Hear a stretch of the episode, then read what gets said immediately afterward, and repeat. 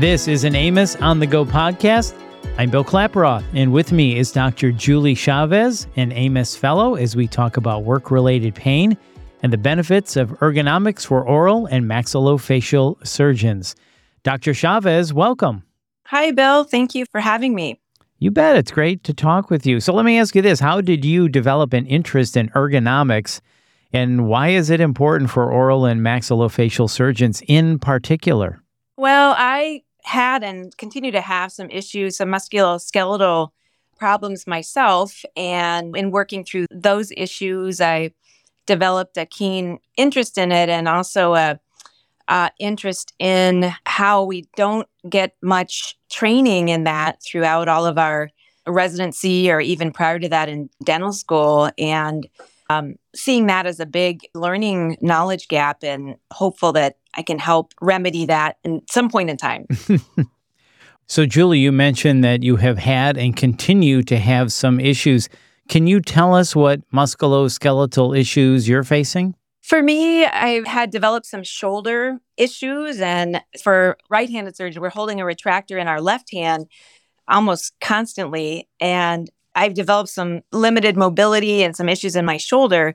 And I knew it was coming from the work and trying to improve my posture and things. But then I developed some numbness in my fingers on my left hand, on my ring and pinky finger. And then through our training, we do a lot of neurosurgery. And so we know that this can be coming from the neck and the cervical vertebrae. So it was very worrisome. And of course, I was very afraid that this was going to progress or potentially prevent me from practicing. So I did everything in my capability to rehabilitate with my trainer, who thankfully I've had a really great trainer, Chuck Turner, for almost ten years now.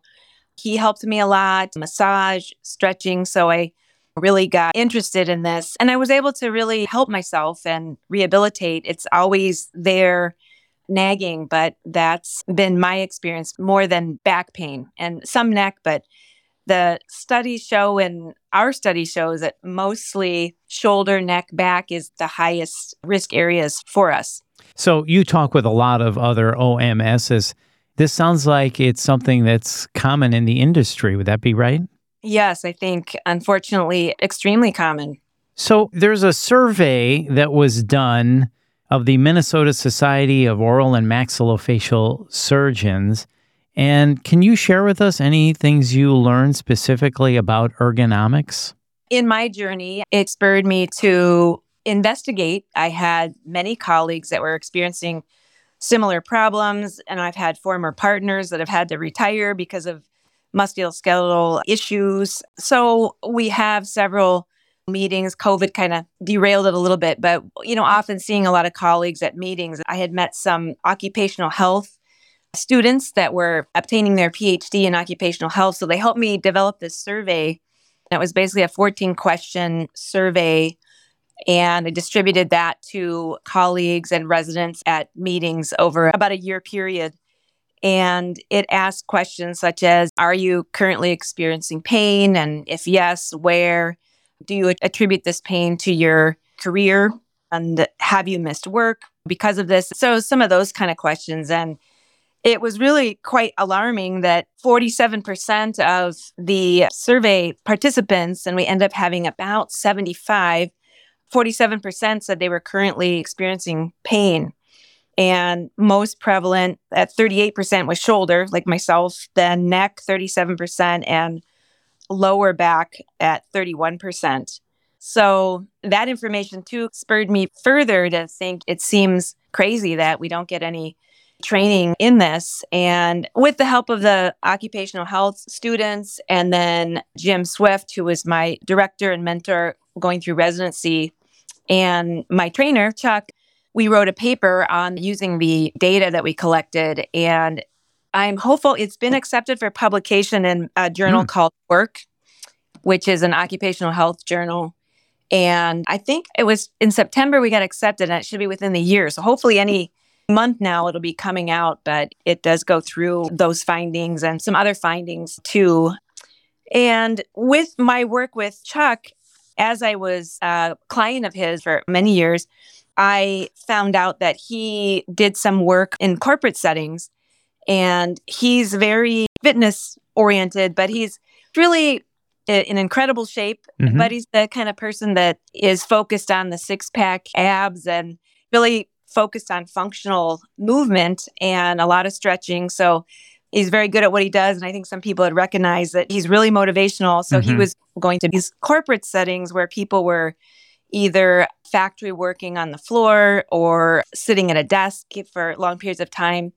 And he would go in and for the factory work every forty-five minutes, for five minutes, you know, he'd pop up on the screen and he was going through some of these fitness strategies, mainly stretching and to avoid these repetitive motion injuries. And so as I was having my issue and talking with him about that, I thought, well, we need something like that for surgeons. Mm-hmm. So that's really kind of how the light bulb went on and how I pursued it. Yeah, well, some people may be shocked at those statistics you gave us. So given the physical nature of the profession, is it inevitable then that O M Ss will develop neck or back or shoulder injuries?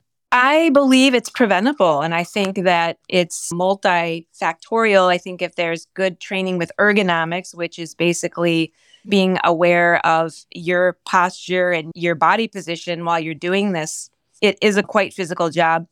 I think that would be number one, is understanding the ergonomic principles that we need to withstand the work that we're doing. And then the fitness strategies to promote strength. I think it's really about strength and stretching, and you don't have to be a fitness nut to benefit. And most of these exercises are very simple and straightforward. So I think a combination of those two could prevent a lot of these musculoskeletal problems, which are the top cause of people becoming disabled and not being able to practice. And it's across the healthcare of surgeons. Dentists, number one, are highest risk of musculoskeletal disorders, followed by surgeons. And when we were looking at research, I found, well, there's surgeons and lots of different types of surgeons. And really, there's not much specific data out there on oral maxillofacial surgeons, but I think as a dentist who's specializing in surgery, we're probably mm-hmm. at the top of the chain to be highest risk for those problems. But the statistics that we saw is really pretty in line with a lot of the other research out there in other surgical specialties. And, you know, there's oncologic surgeon, there was a lot of O B G Y N. There's mm-hmm. really a lot of research out there on many surgical specialties. And at some level, I think we're all doing similar type of work and contorting ourselves in these positions. And yeah, it's a big problem, I think. So you were talking about prevention. What are some things O M Ss can do or change to avoid discomfort or prevent injury? With the ergonomic piece, I think just understanding some simple ergonomic principles can go a long way as far as posture. And basically, as humans, no matter what kind of work you're doing, you would like to try to avoid having your spine bent greater than thirty degrees off the vertical in a forward back motion or side to side. Mm-hmm. And the same thing with the neck, you know, as the more we have it bent over, that's going to put you at higher risk. The longer time you spend in that position, greater than thirty degrees, the higher risk you're going to become. And as far as shoulders go, keeping your shoulders down and your arms in close to your body helps relieve a lot of the stress that your shoulders can take. And then wrist angle, I think we're not as high risk as maybe some people, general dentists or people like hygienists, but the angle that your wrist makes, your hand to your arm, you should not close that down greater than one oh five degrees. So mm-hmm. So I've given some lectures and I made a slide that is called Ergonomics for Dummies. And it basically just says thirty degrees, thirty degrees and greater than one oh five. And I think the principles are simple because for somebody that's six foot five versus myself who's five foot five, you know, positioning of patients and tables, and it's going to be different. But if you can keep those principles, right. And that's really the goal. Yeah. And how about standing? Is there anything that we should know about standing? You mentioned posture earlier. And is there any fitness strategies an O M S can utilize? So I think for standing, I do think it can be more beneficial. Most oral maxillofacial surgeons stand during their procedures as opposed to general dentists or other dental specialists that are sitting most of the time. And even though the O M S is in our survey, we did report back pain, lower back pain at thirty-one percent, but the literature for general dentists and other dental specialists is showing that they are affected by back pain at about seventy percent incidence and mainly lower back pain. So the standing may afford some protection to the lower back, and the lower back with the posture, a lot of it has to do with core strength and core exercises and thinking about those things as you're operating. And I think things in my practice, what I try to do is when things are going well and I feel like we're sailing along, then I try to really think about my posture and ergonomics. And of course, when you're struggling or things aren't going great, then you're just doing what you got to do to get the job done. But I think the core strengthening exercises, and Chuck and I have developed a project called the Sustainable Surgeon Project.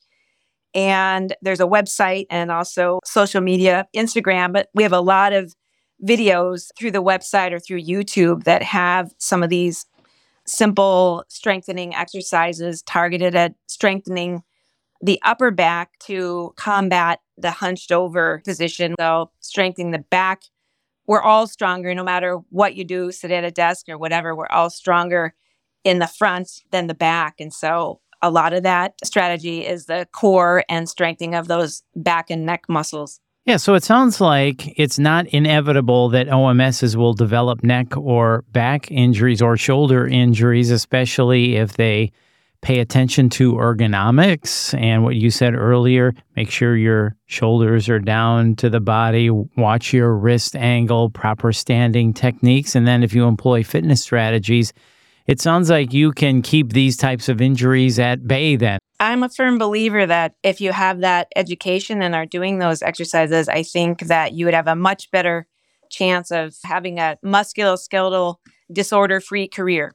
Which is what we're looking for. So are there additional resources and tools available to surgeons, Julie? Well, people can go to our website. So it's called the Sustainable Surgeon Project, and the YouTube site or Instagram. And so we've got a lot of videos up there. And I just came across a paper that the American College of Surgeons put out about three years ago. So they developed a task force for ergonomics and these kind of fitness strategies. And I think the impetus was for general surgery when they went to doing a lot of robotic and laparoscopic procedures, they were experiencing a much higher incidence of these musculoskeletal disorders. So that is out there too on the internet. So it's American College of Surgeons, and it's got a nice synopsis. A lot of it is targeted to laparoscopic and robotic procedures that we don't do that type of work much, but I think is still helpful. Right. So you called it the Sustainable Surgeon Project. Is that correct? Yeah. And what is the U R L for that? Yeah, sustainable surgeon project dot com. Got it. sustainable surgeon project dot com. Well, this has been great, Julie. Thank you so much for your time. As we wrap up, is there anything you'd like to add? Well, I think that I love the career, the oral surgery career. I think everyone would agree every day is interesting, never the same. But I do think that we need to be more in the mindset of almost like an athlete, that you're going to go to game day every day and you need to prepare for that. It doesn't take a lot of preparation, but it does have to be sustained, and you have to drink the Kool-Aid to benefit and not wait until you're developing an injury. And I'm hopeful that I can be instrumental in maybe developing some curriculum that could be implemented for residency and even earlier, so that the earlier you know that this is a possibility and have the fundamentals, I think it would go a long way to preventing some of these problems. Well, Doctor Chavez, that was wonderful. Thank you so much for your time. I love how you put that every day is game day, and we've got to be prepared. And through your help and work, we certainly will be more prepared. So thank you again, Doctor Chavez. We appreciate it. And for more information and the full podcast library, please visit amos dot org. That's A A O M S dot org. And if you enjoyed the podcast, please share it on your social media, and be sure to subscribe so you don't miss an episode. Thanks for listening.